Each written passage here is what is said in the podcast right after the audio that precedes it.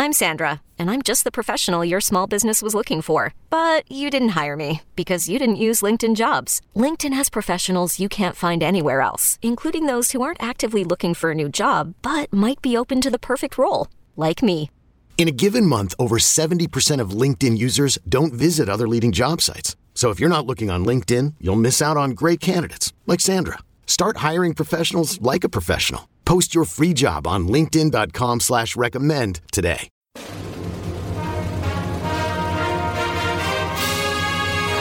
Hey, Trojan fans, it's time to get into the huddle with the Peristyle Podcast. The Peristyle Podcast is your weekly ticket to USC football and recruiting news. Don't forget, you can download the podcast 24 7 at our website, peristylepodcast.com. And now, here's the host of the Peristyle Podcast, USCFootball.com publisher, Ryan Abraham.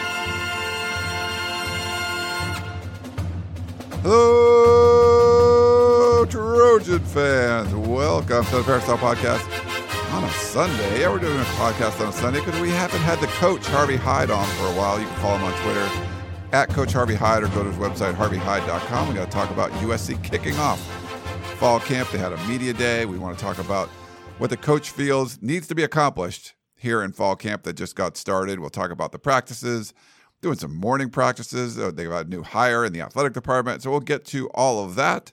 If you have any questions or comments for the show, you can email us, podcast at uscfootball.com, or you can call or text us at 424 254 9141. If you have the Apple Podcasting app, please follow the Peristyle Podcast and give us a five star rating and review. We really appreciate that. It helps to grow the show. Tell your friends about the Peristyle Podcast. And if you're any of the, the podcasting platforms out there that you're using, Google, Spotify, whatever, you can uh, follow the show, subscribe to the show, and we appreciate uh, you doing that. If you're not a member over at uscfootball.com, not a VIP member, perfect time to do it for this weekend, uh, ending Monday night, depending when you're listening to this. We have a 50% off sale. So 50% off an annual membership. Uh, jump on there. A whole bunch of people have been uh, taking advantage of this. It's going to be a crazy ride this season, the most anticipated season we've had around USC in a long, long time. And of course, all the Big Ten expansion on the horizon. So there's a lot of news in the Pac 12 and the Big Ten. And we cover all of that over at uscfootball.com. So don't miss an opportunity. If you're not a member, you can sign up 50% off. We appreciate that. And join your fellow Trojans over on the Peristyle, the biggest, baddest message board on the planet. And we've been doing that since 1996. So it's crazy. But yeah, so go over there and check all that stuff out. And you got to check out the work of the coach, Harvey Hyde. Coach, how are you doing today, sir? I'm doing pretty good, buddy. Uh, I'm excited because it's another uh, football season, and I think uh, everyone has looked at this season as uh, something uh, different. I mean, uh, with all the changes that have gone on during the off season, coaching changes that have gone on, not only at USC but nationally. Uh, as you mentioned, uh, the Big Ten and also the other conferences, the merging that's going on, and what's going to happen in the future college football.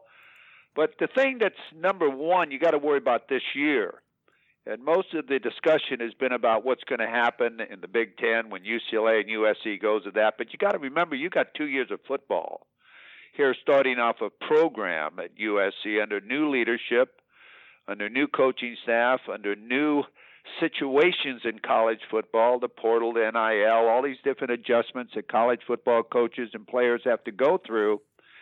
So it's just as important now as it's going to be then as far as how you adjust to these so you're ready for that type of move. So I think we can talk a little bit about that and talk about recruiting and the things that Co- is going through Coach Lincoln Riley's uh, mind, because it's not just football. I think it's a lot of things he's involved with and thinking about. Yeah, no, I agree with you, Coach, and uh, we're going to jump into all that. There's a couple little like kind of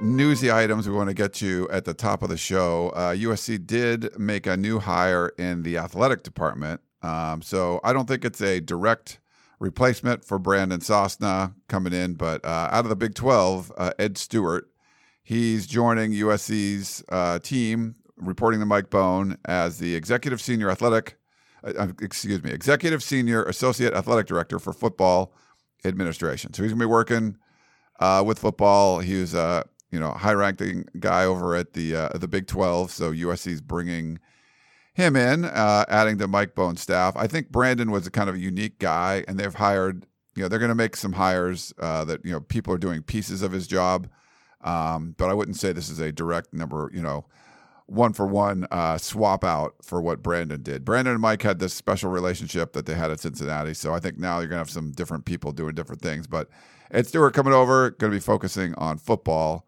and also wanted to congratulate uh, Tony Boselli, who's uh, USC's 14th uh, NFL Hall of Famer. He was the first overall draft pick by the Jacksonville Jaguars. So their first, when they were an expansion franchise, he was the first pick overall. So the first Jaguar to go into the Hall of Fame, and uh, you know, obviously had a long uh, career, successful career. So congrats to Tony Boselli uh, for that. So any, any thoughts on any of those things, Coach? Right. Congratulations to him and the other 44 Trojans who have been inducted into the NFL Hall of Fame.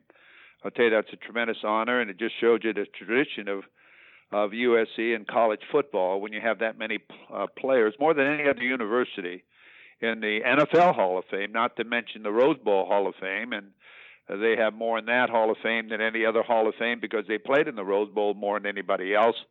But if you look around at the College Football Hall of Fame and the Rose Bowl Hall of Fame and the NFL Hall of Fame, you find a lot of Trojans. And in most cases, look at the Heisman trophies and all the other things that are out there. USC football tradition is rich. And this is what people want that type of tradition to come back, Ryan. For sure. And they want to get back to all of that. Um, that's you know, that's what the fans want. And I think uh hiring Lincoln Riley, you're getting you're getting close to that. You're at least they're going in the right direction.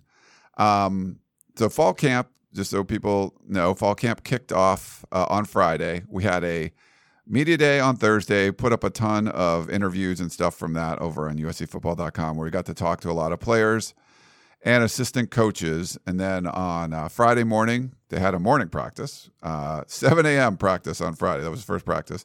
We get to watch like the first half hour or so and then we heard from Lincoln Riley uh, afterwards. They've had a couple Coliseum practices Saturday and Sunday, the day we're recording this, and they'll be back in the Coliseum Monday night, and it'll be open so we can be out there for that one. So not open. We can watch the very first part of practice, but it gives us an opportunity. We're not in the pen that we were in before, Coach. We can walk around and kind of check things out. So that's kind of cool. But we don't get to watch like the meat of practice, but we still get to do uh, you know interviews afterwards on certain practices and uh, sometimes you just hear from Lincoln Riley. Other times you hear from the offensive coaches or defensive coaches or you know players and all that. Um, but they're kicking off practice, and it's uh, we're counting down. Well, I think there's 27 days till uh, USC kicks off against Rice. But uh, I wanted to kind of get your thoughts on fall camp and kind of what it means. You know how important this one is for USC and what they need to accomplish. I think it's very important. In fact, I'm very glad to hear that you're you're able to roam the sidelines. You're not in the playpen anymore. Yeah and I, and I really hope the media relations uh, between the football team itself, the coaches, the sports information office, uh, becomes one because you're supposed to work together between all of you as far as publicizing the team and so on, and giving you the opportunity to evaluate the players and coaching that's going on. I think it's very important for us to relay uh, to all of the listeners. And then uh, the first, uh, what, last Thursday when you had that press uh, opportunity to talk to the coaches and players. Uh, I think it was about a four-hour deal in a special room. I just want to ask you. I didn't have a chance to attend that. I'm going to start attending the 20-minute uh, available practices that we can see. But I saw a shot of it. Did you have an opportunity? Did they have tables for you to sit down and write at, and was it comfortable? Yeah, it was. So the way they had the media day was uh, four, like kind of four big family style tables, and there were I believe, seven groups, uh, each one lasting a half an hour. And between like three and six or seven players and coaches in each half hour group. And they would sit down, you know, sometimes one player, one coach at a table. And sometimes you'd have to have two, depending on how many players were in that group. And then the media could kind of bounce around between tables and chat with the players and coaches. So it was a really good opportunity. You had about half an hour with with everyone. So, you know, if there was, if you were by yourself, you could get to each table and, and get a chance to talk to everyone for a couple of minutes. Um, I mostly stayed with the, you know, with one person. We had enough people there that we all kind of split up and got to talk to everybody. And uh, it was good. I think it was a really nice opportunity. The, um, it was, you know, it was comfortable. You're kind of sitting there. They had waters available and you just sit there and, and chat with the players and coaches. So I thought, I thought they did a, it was something that was it, we we haven't seen this before at USC, coach, because you know it's been mostly open. You can talk to players after practice, but getting opportunity to see the players like they're coming in their jerseys, talk to the coaches for a while. Uh, I thought it was good. Good. I wanted to explain that and to hear it from you too, so our listeners know exactly that is a change that hasn't happened before, and I'm glad that's coming about to assist us and you as far as passing on the information to all of our listeners out there that listen to our our podcast. So, mine, uh, since we got that out of the way, we'll go back and talk about the importance of this fall camp and the start of USC uh, USC's 2022 season. It's going to be really important. It's important in many ways, and I don't want to ramble, so I'll just start, and then we can take it uh, another you know question but the first four practices are in the Coliseum, or were. And I think that's very important because what Lincoln Riley is doing is exposing all the new players and trying to exp- expose them to the tradition of USC Trojan football, where it's all happened. On this turf, teams used to be afraid to come in and play on this turf. When they did come in, they just wanted to get beat without getting anybody hurt and go home.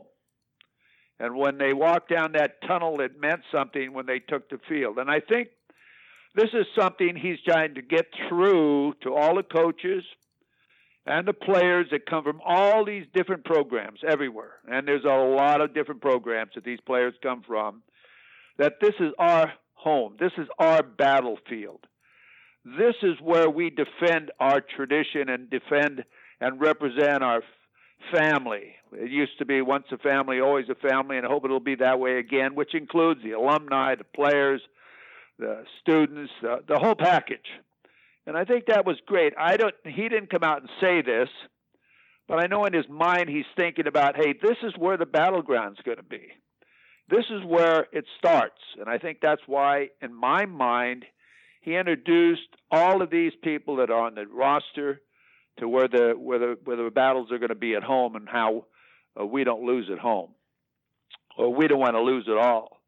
So I thought that was very important as far as me looking at that and thinking why he did that because it requires more time to travel over there and buses and so on.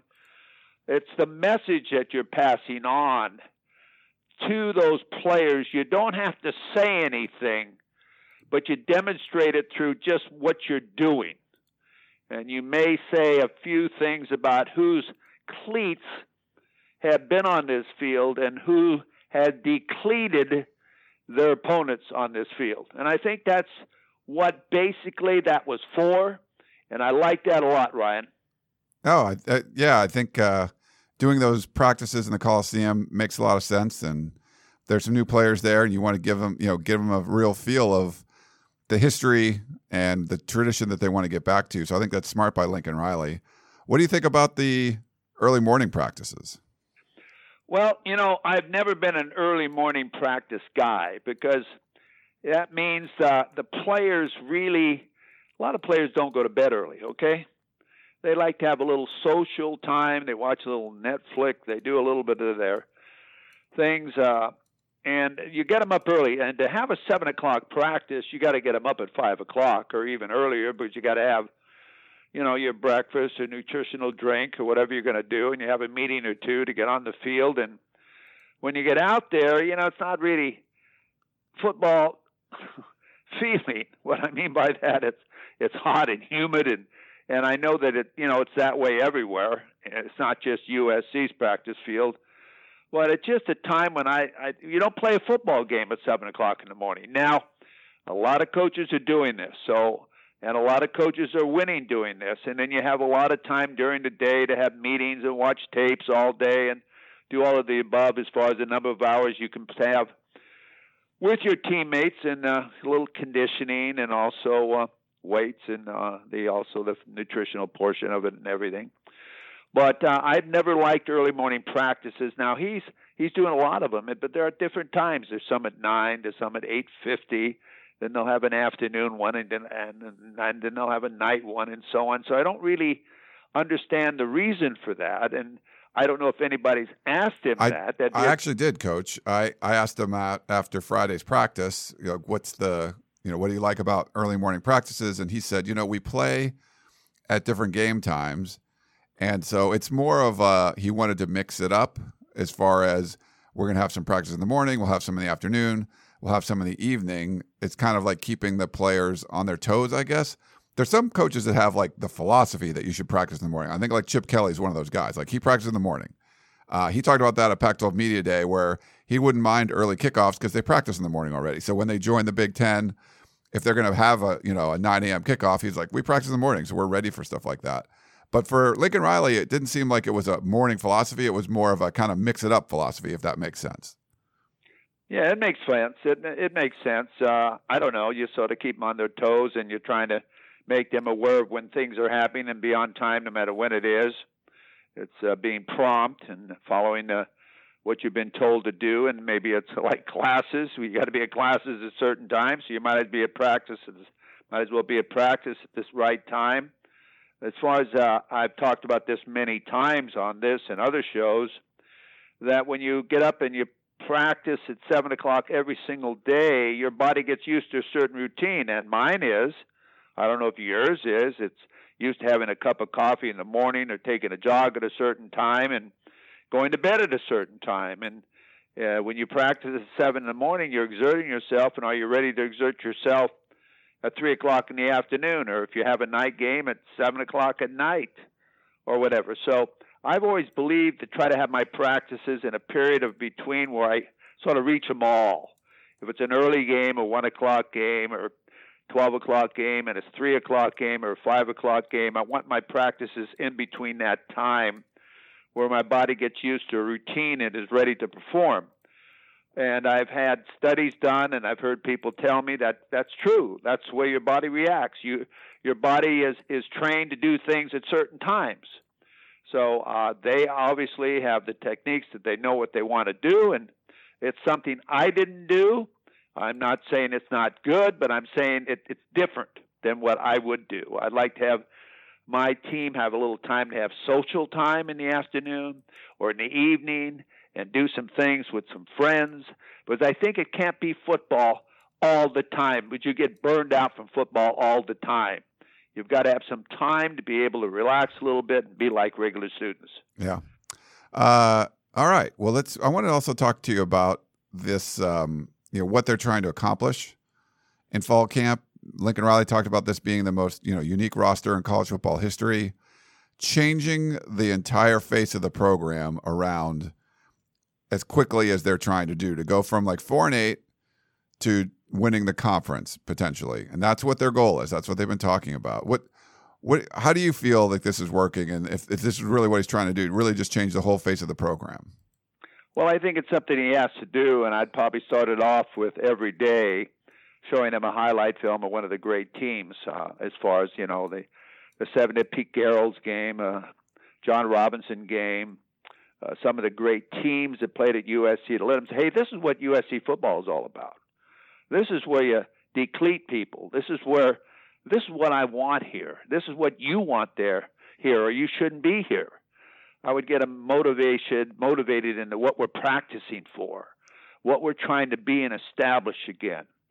And then again, you've got to have everybody buying in because you've got so many people from different programs and guys that have been all conference in your own pro, uh, uh, uh, conference in, in your team, and from the Big 12 and these and from Alabama, a player that's been at Alabama and Oklahoma, and coaches from different areas that you gotta, you know, you gotta have, as Ed Orgeron said, one heartbeat. And to get all of these people on the same page, you've got to really spend some time of showing where they are and what they're expected to do. And it's an evaluation period for the coaches on all these players because they've all come in for a reason. They've all come in to be a part of this program, whether it's playing with Caleb Williams or being coached by Lincoln Riley but they've left a school or a program that's pretty good in a lot of cases to come to USC. So obviously they see it and they've done it for a reason. So you've got to be able to remember when the coaches are evaluating these players. Don't think the players aren't evaluating their players. the ones that they compete against, because they know who are the guys that they have to compete against, and then they also know that if you know I don't get if I don't have a good day with the competition that's out here, it could be a bad bad feeling for me and what I've continued to do during camp and what might happen to me in the future. So I think it'll step up uh, the momentum and the intensity of the practices because everybody is competing. And also, a lot of coaches are going to be coaching players they've never coached before. So those players are going to be evaluating the coaches. The coaches evaluating the players. There's going to be a lot of evaluation going out there because these guys all came to play, and all of them are not going to play. And I think one indication was who he took to media day when he took Lee, the linebacker from Alabama, because why? Look what he comes from. Comes from a, a program that won a national championship when he was there, runner up when he was there, started 29 games at Alabama. He knows what it is to win. And they're going to look to him, and he's going to look to them and say, hey, you're not playing at the level we're supposed to be playing at over here. So obviously, he selected him as a defensive leader, leader and Caleb Williams is the offensive leader and that those units on the field are going to be motivated by these two guys. So I think it's really important that the evaluation period is is is is going to be a all out uh, go type of thing, and then at the end of the period, the players will know who's the best. The players will know how good uh, Williams is or, or Korey Foreman is, and and who should be playing in the lineups at the right positions at the right time. So I tell you, this fall camp is a whole new situation. But now it's game day. Every day is game day, not a practice day, a game day because you're competing for your job. I love that. Every day is game day. Um, and they are competing for a job because um, it's. I mean, that's that's what you kind of have to do when you're losing 54 players off the roster from last year. You got guys that have held over. Um, you got a whole bunch of new guys coming in. It's a clean slate for everyone. And you got to compete. So I, I think that makes sense, coach. Got to um, compete. Oh, yep. Go ahead. What was that? No, I was going to say you got to compete, and you got to remember that every practice uh, is an important practice to you, and you got to remember every rep is an important rep to you. You can't have mental mistakes because immediately you're being evaluated on your mental mistakes. You're being evaluated on if you're moody, if you're a leader, if you're a loser, do you mope? Are you a locker room lawyer? All of these different things you're evaluated by. And yeah. you're being evaluated not only by your coaches, but by equipment people, what's happening in the locker room, what's happening in study hall, what's happening everywhere. There's a lot of eyes when you look at this staff and how many people that these coaches and players come in touch with. Yeah. Uh, one other thing I want to touch on, Coach, is uh, I was out there Friday morning, and when you look around and we are watching the defensive side, we got to see them a little bit more. And you looked at the, you know, cornerback group like Donte Williams running drills with those guys. The line was pretty long. We know there were some, you know, they they weren't super deep at that spot, uh, but you get some players back the line for the drills were pretty long. You look over at what Alex Grinch was doing with the safeties, and that line was long. You know, they were going through drills, catching passes, you know, defending whatever, and there was like a whole bunch of players there. And you look at the defensive linemen, and it looked like a big group. There was multiple lines of of defensive linemen coming through. You look at the the rush ends over there with uh, the Mellow Heights and Korey Foreman's with, uh, you know, uh, you know, just seeing those guys go through drills there was a bunch of guys over there. Uh, you know, Brian Odom working with the linebackers, and there's a whole bunch of guys. There was a, there was a lot. There was a big group. Overall, just looking on the field, coach, I just felt like the depth, even from spring, was significantly improved. You got guys that were maybe out for the spring that were back. Um, it just me to me, coach, looked like a much deeper team, and uh, I know that's going to be important, you know, kind of going forward. But I, any thoughts on you know what the depth is is starting to look like. Well, I think it's great. You've got a lot of great players out there. As you mentioned, the defensive backs here. You've got a lot of the young ones, but you've got a lot that are experienced. Some that played last year. Transfers that have come in, so they have experience. I mean, you've got competition there. You've got competition when you look at the linebackers, as you mentioned. You got a kid, uh, outside kid from Auburn. You got an inside kid from Alabama. You got a linebacker from Utah who went to the Rose Bowl last year. And you know what type of attitude they have at Utah on their defensive side of the football. So you've got some uh, transfers in here that like to play football and be rough at playing football. So you know your drills pick up the tempo and intensity and you follow the rules a little bit more because you can't do what you want to do all the time because if you don't do it our way I got someone else to replace you. That's what depth brings you. It brings you that, hey, you know, oh, we better, we be, we really can't get him upset or or practice him because we might not have him. Hey, you're going to practice, or we're going to play somebody else. And I think that's what depth brings you. It's a great feeling to have depth because you're running the football program now. The kids aren't running the football program now. So I think it's important on the receiver side. Look at the receivers you have. Look at the running backs. You've got some good running backs. Although you don't even hear his name hardly when you talk about the other running backs. And this kid Brown from Mater Dei. You don't think he's getting his bell rung and is starting to think, what is this all about? It's a little bit different than Mater Dei. Uh, you've got some great play- players around there. Now the key is, as Keith Jackson called it, the big uglies. Okay that's where it's going to have to really pick up the tempo, and these players are going to have to play at their utmost every single day. Now, how do they do that? By putting the best against the best, ones against ones. Uh, Corey Johnson gets Haskins. Over, Korey uh, Foreman over and over and over, and find out who's the best, who can play. These are supposed to be good players. The number one recruit in the country, and a guy that transferred from Virginia that you're depending on him being your left tackle. Left tackle. Let's see who gets it done. Let's see who has. Let's see who quits. Let's see who goes full speed. Move these guys around and let the good guys go against the good guys because you can't get better on Saturday. You only do that once a week and get 60 reps or 70 reps or whatever. But during the week, you get a lot of reps. And I used to say, the more depth you have, the better you get because you can go more often live and get better and practice against good players. And then occasionally give a, a kid a chance that's a freshman or a third stringer going against one and two and see if he raises to the level of where he can play against these players. So I think it's very important. You've got defensive linemen that come, a junior college offensive lineman, Lovelace.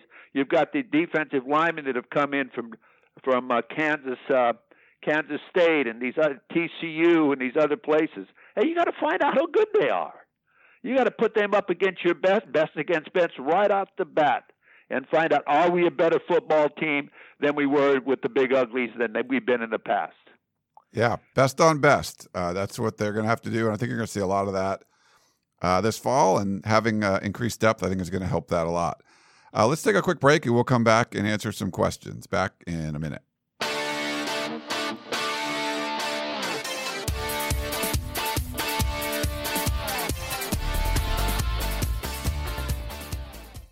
eBay Motors is here for the ride. Remember when you first saw the potential? And then through some elbow grease, fresh installs, and a whole lot of love, you transformed 100,000 miles and a body full of rust into a drive that's all your own. Look to your left, look to your right. It's official. No one's got a ride like this. There's nothing else that sounds like, feels like, or looks like the set of wheels in your garage. With over 122 million parts, you can make sure your number one ride or die stays running smoothly so there's no limit to how far you can take it. Brake kits, turbochargers, engines, exhaust kits, roof racks, LED headlights, bumpers, whatever your baby needs, eBay Motors has it. And with eBay Guaranteed Fit, it's guaranteed to fit your ride the first time, every time, or your money back. Plus, at these prices, well, you're burning rubber, not cash. Keep your ride or die alive at ebaymotors.com. Eligible items only. Exclusions apply. This episode is brought to you by Progressive Insurance. Whether you love true crime or comedy, celebrity interviews or news, you call the shots on what's in your podcast queue. And guess what? Now you can call them on your auto insurance too with the Name Your Price tool from Progressive. It works just the way it sounds. You tell Progressive how much you want to pay for car insurance, and they'll show you coverage options that fit your budget. Get your quote today at progressive.com to join the over 28 million drivers who trust Progressive. Progressive Casualty Insurance Company and Affiliates. Price and coverage match limited by state law. All right, we're back here on the Peristyle podcast with Coach Harvey Hyde. We have some email questions to get to. Coach, I think this one was from back uh, Pac 12 Media Day. Uh, Frank in Sacramento said George Kliavkoff looks like he's aged 10 years in a month.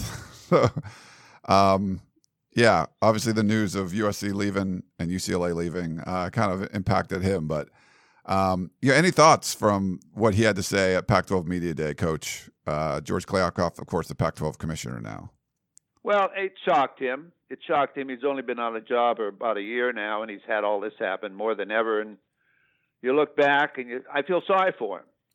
I feel sorry for him to come into this type of situation that's been brewing and happening and now it's a forest fire. It, has been a little fire, and everybody knows it, and has been unhappy with the amount of revenue that's been coming in, the amount of exposure, the amount of television time, kickoff times, the Pac-12 network, and a lot of uh, reasons you've heard me criticize right on this show and other shows the leadership of Larry Scott. But then again, I look at the college presidents and I say, what are they doing? They're extending his contract, and they almost extended it again. I said uh, man, I'll tell you, I don't. It's hard for me to feel sorry for him because uh, you've had a guy here that hasn't done it, never got on national television with his Pac-12 network. They've allowed him to spend a lot of money, spend a lot of money at the Pac-12 uh, games as far as basketball tournament. I read some of the figures that he's used on his personal use. I say, my goodness, this is ridiculous. So I think it. Uh, I feel sorry for George K. Uh, but again, uh, I don't feel sorry for the Pac 12 because they allow it to happen. I'm happy for uh, USC, but again, I'm unhappy because of the tradition and all of the great games and people that have played for so many years Stanford, Cal, Washington, Oregon, these great matchups that have been happening over the years. A lot of them may disappear in two years, but that, they got two years here still to play. I'm disappointed about that. But I'm also happy because when USC uh, was down and when they got the penalties for the sanctions and so on, no one from the Pac 12 assisted them. True. Nobody stuck up for them. Nobody did a damn thing for them. They all took advantage of that and they thought it was a great idea. You never saw Larry Scott call the NCAA. They took the Heisman Trophy away. They did that. They did that. They sanctioned everybody. Nobody came to their results. And USC USC, Ryan, is the face of the Pac 12, and they're finding that out now. Yeah. But they didn't care before because they're not smart enough to understand that. So now USC, by going to the Big Ten, I think it's good for them. I think it's good for the uh, the, the exposure they deserve, the money they're going to inherit, and believe me, everybody's talking about look at the travel that's going to be here. They're going to figure that out. They got two years to figure it out. Maybe they'll go to Rutgers once every five years, and Rutgers will come here once every five years, and Michigan will come here one every four years, and they'll go to Ohio State one every four years. They're going they're going to figure all that out so that it doesn't bear down on these kids and hurt these kids. It's all going to be set up just like the AFC and the NFC, like we talked about before. There'll be playoffs that they wanted playoffs and the revenues and so on that's going on. But they've got two years to figure this all out. So I don't feel sorry for a lot of these universities to really turn their back on USC. And if you're a Trojan out there, you know exactly what I what I'm saying. They've been paying the bills. The Trojans have been paying the bills for the Pac-12 over the last several years, and uh, now it's time for them to worry about themselves. Yeah. All right, let's move on. Mike in the Bay Area says, uh, "How upset are UCLA fans going to be if Gavin Newsom, the California governor, finds a way to block the Bruins' move to the Big Ten? He says also, Phil Knight has publicly stated he wants Oregon in the Big Ten, but I'm not seeing how throwing his money at the problem will get them into a better conference. Interested to hear your thoughts. Fight on, Mike in the Bay Area. Well, first of all, uh, there could be some change with UCLA. You really don't know, but it's amazing as Governor Newsom, he's the one that passed a lot of these things that made it the changes going on as far as the NIL and all these different things and money, and UCLA's in such a deficit that they had no choice but to go. And uh, they were lucky to get the invitation, except it's so popular in Southern California, the media relations and the money they're going to get from the two universities, they, they, they, they were lucky that they were taken. Now, if Cal would have been in Southern California, it'd have been Cal, not UCLA. So uh, UCLA is going to try to take advantage of this, and of course the the politicians are now going to step in and uh, do their thing as far as it's not right and this and that and so on, and they'll probably uh, uh, bail out Cal by giving them the amount of money because of they're not getting the same money UCLA is or whatever. Yeah, but you know, politicians ought to stay out of this uh, and and let the, let it happen, let it work itself out. But no, they get involved in everything, and it makes it twice as complicated. So myself is, uh, I think UCLA will go to the Big Ten. Cal, we, Cal will somehow be subsidized in some way to make it somewhat equal. But again, uh, you know, you got to look. You got to say, Governor, uh, how many people follow Cal football? How many people care about Cal football, Stanford football? I mean, what do they bring? Their area of uh, where they're populated. I mean, if you're a businessman, and you should be, being the governor of the state of California, what school would you rather have in the Big Ten? Would you rather have Cal or UCLA from Southern California? So, you know, he's got to somewhat understand that, but yet they'll subsidize Cal in some way, believe me. Cal we, will not be left in the cold. Yeah, there. I, I feel you're right. There's going to be some kind of subsidies or something for Cal. Um, but as far as Oregon goes, yeah, I I don't think USC. You know, if they had their way, I don't know if they have veto power or anything. They're just new to the conference, but I don't think USC would want Oregon to come. Um, to be honest, but uh, if as far as like the academics and stuff go, it doesn't look like um, Oregon's as good of a fit. I, I, saw some different charts that show like you know basically USC and UCLA, and if like Stanford came, you know they they would be like the three most prestigious academic schools in the Big Ten. Uh, but there's other schools that are right up there in the Big Ten, and so you look at the different rankings. There's different ways, you know, whether the endowments are and things like that. Um, they're all up there. Oregon would have been way, you know, I think Nebraska would have been like ranked sort of last, and then Oregon would have been second to last. So they wouldn't be the worst team in the conference, but it just doesn't kind of fit. They'd be well below the the mean, I guess, if you would you say of the average, you know, as far as like academic standing and research dollars and all that kind of stuff, uh, endowments, things like that. Stuff the stuff that you were ranking. So I don't know. My right now, I I still feel like it's going to be try to get Notre Dame, but my gut is that they're going to go into 2024 with 16 teams, uh, unless Notre Dame comes on board, you know, and you know, a likely partner would be someone like Stanford, I think. Uh, but as far as the Oregon stuff goes, yeah, I, I'm not seeing it. Um, but realignment stuff is crazy, and and anything can kind of happen, and maybe we go to 20, 24 teams in these conferences faster than I think, but I feel like the Big Ten is going to be happy where they are. The, the the media deal should be coming out in the next couple weeks, and it's probably going to be crazy good, even better than what we've been hearing before. So they'll probably be pretty happy to be where they are with 16, and then maybe sort of wait for the SEC to make their their next move.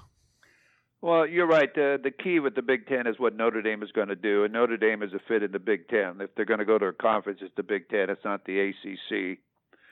Uh, so I think that'll happen if Notre Dame doesn't go to the Big Ten or tries to stay independent or whatever. I think the Big Ten will probably go try to go uh, maybe Florida, Florida State, or the Southeastern Conference will try to bring Florida State in, so they have those two. And and I, t- I tell you, Oregon. Uh, I'm, I don't mean to say this uh, in a bad way, but I think a lot of the schools don't think or think that uh, Nike's going to buy buy buy the buy the way in.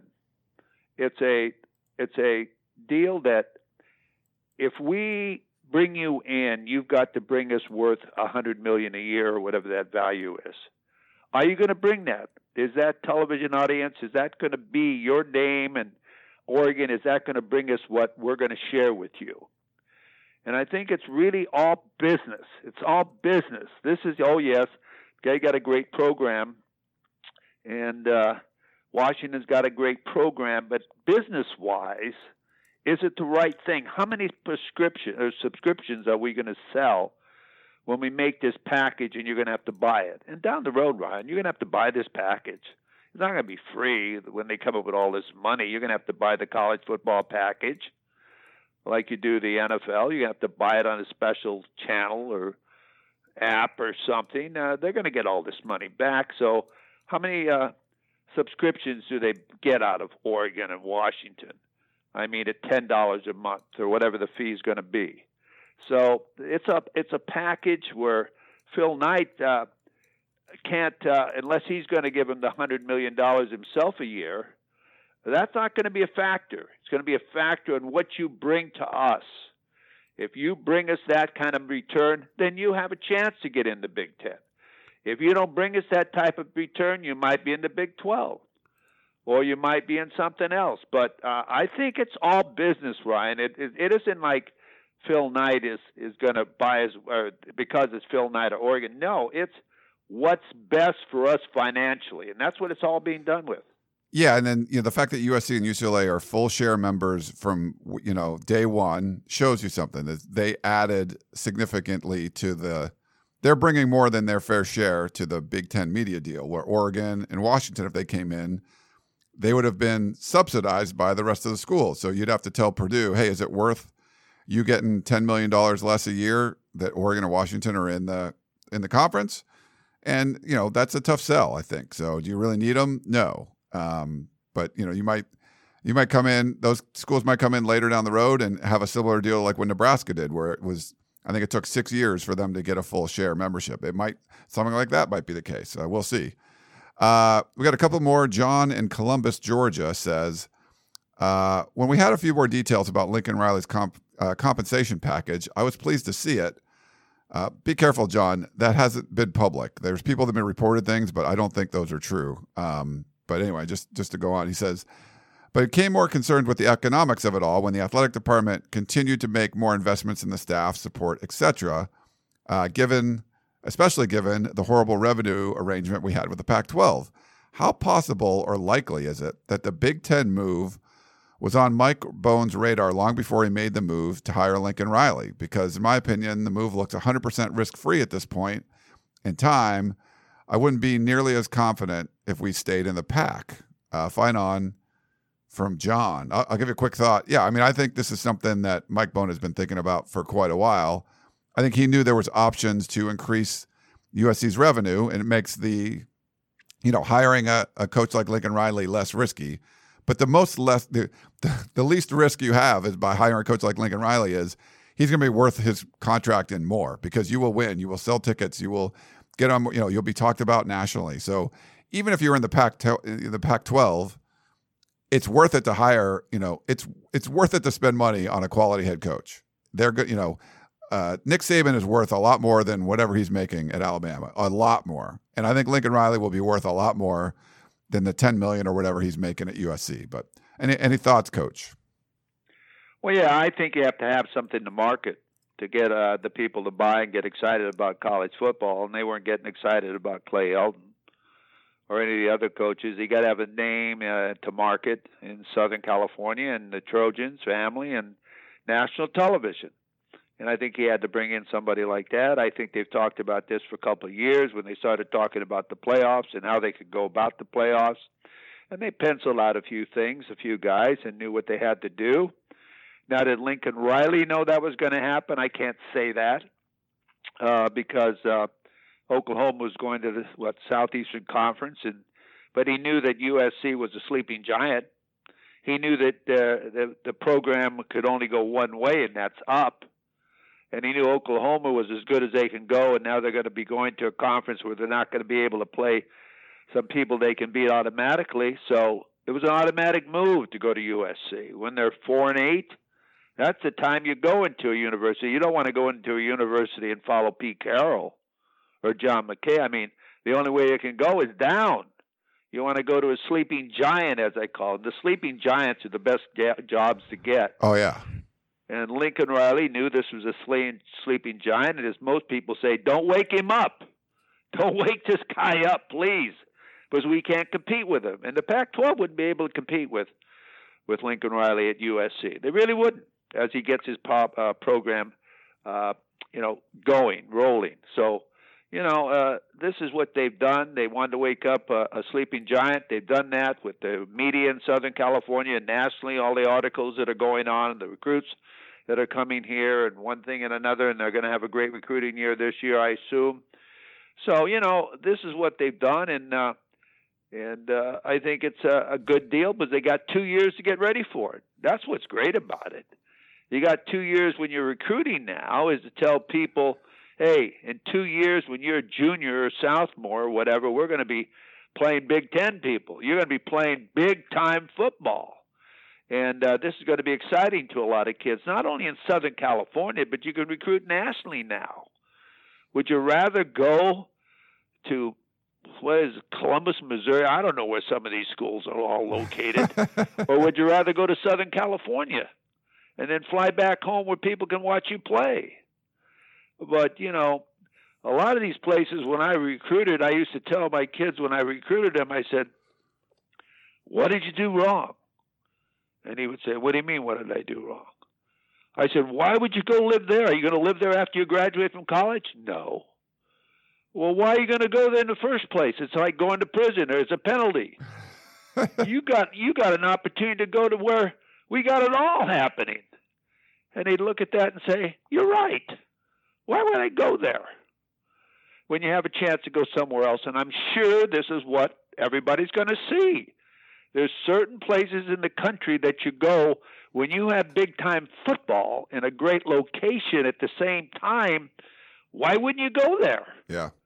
And this is what USC can bring.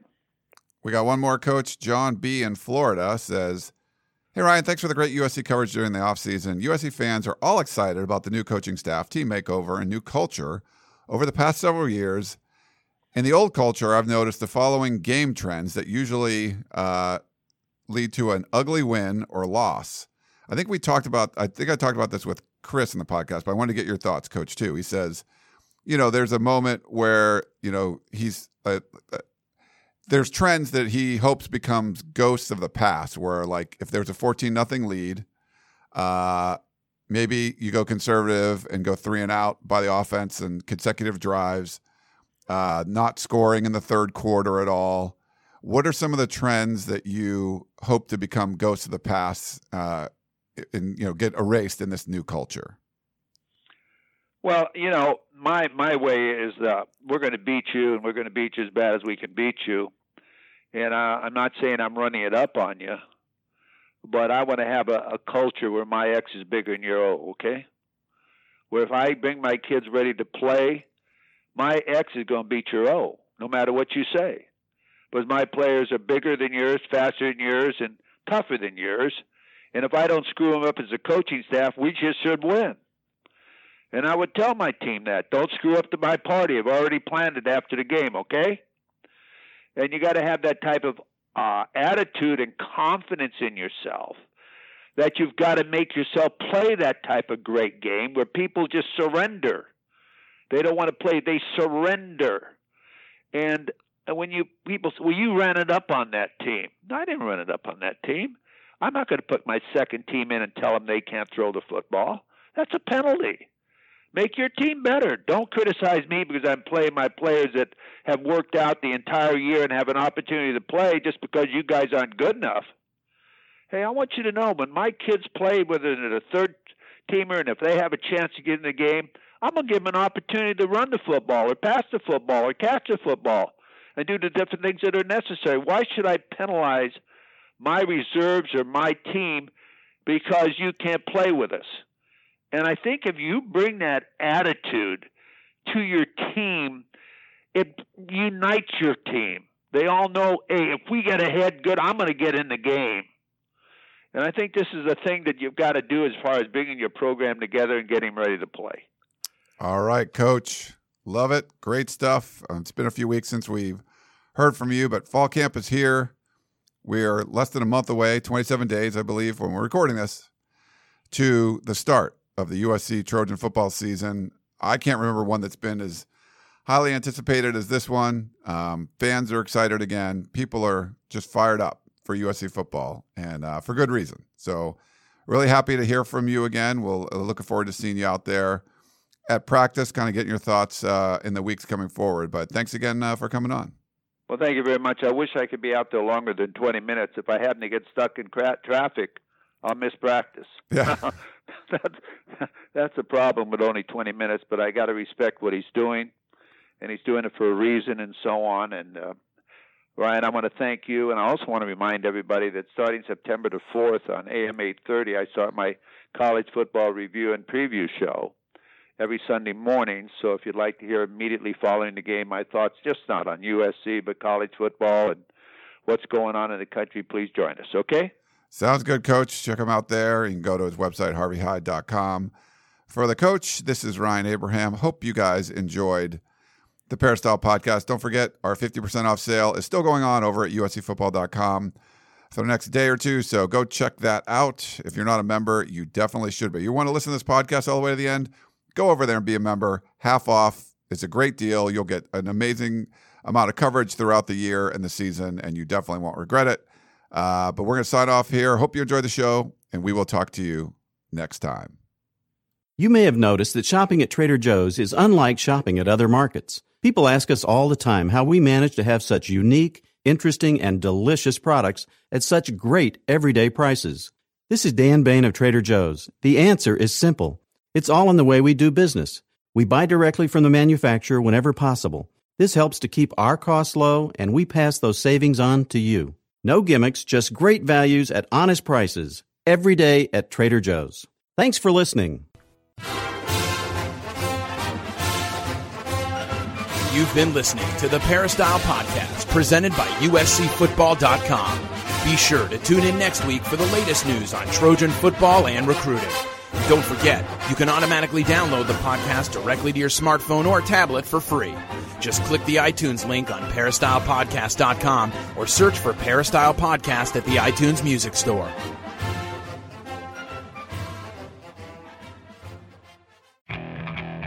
Okay, picture this. It's Friday afternoon when a thought hits you. I can waste another weekend doing the same old whatever, or I can conquer it. I can hop into my all new Hyundai Santa Fe and hit the road. Any road. The steeper, the better. Because my all new Santa Fe is available with H track, all wheel drive, so I can hit the trail without a worry in the world. Heck, with three rows and best in class rear cargo space, I can pack the whole family in with all our gear. We've got available dual wireless charging for our phones, so we'll never lose touch with civilization, and we won't lose touch with the primordial power of Mother Earth. So, which is it? Waste the weekend or do something a little more epic? And conquer it in the all new Hyundai Santa Fe. Visit HyundaiUSA.com or call 562 for more details. Hyundai, there's joy in every journey.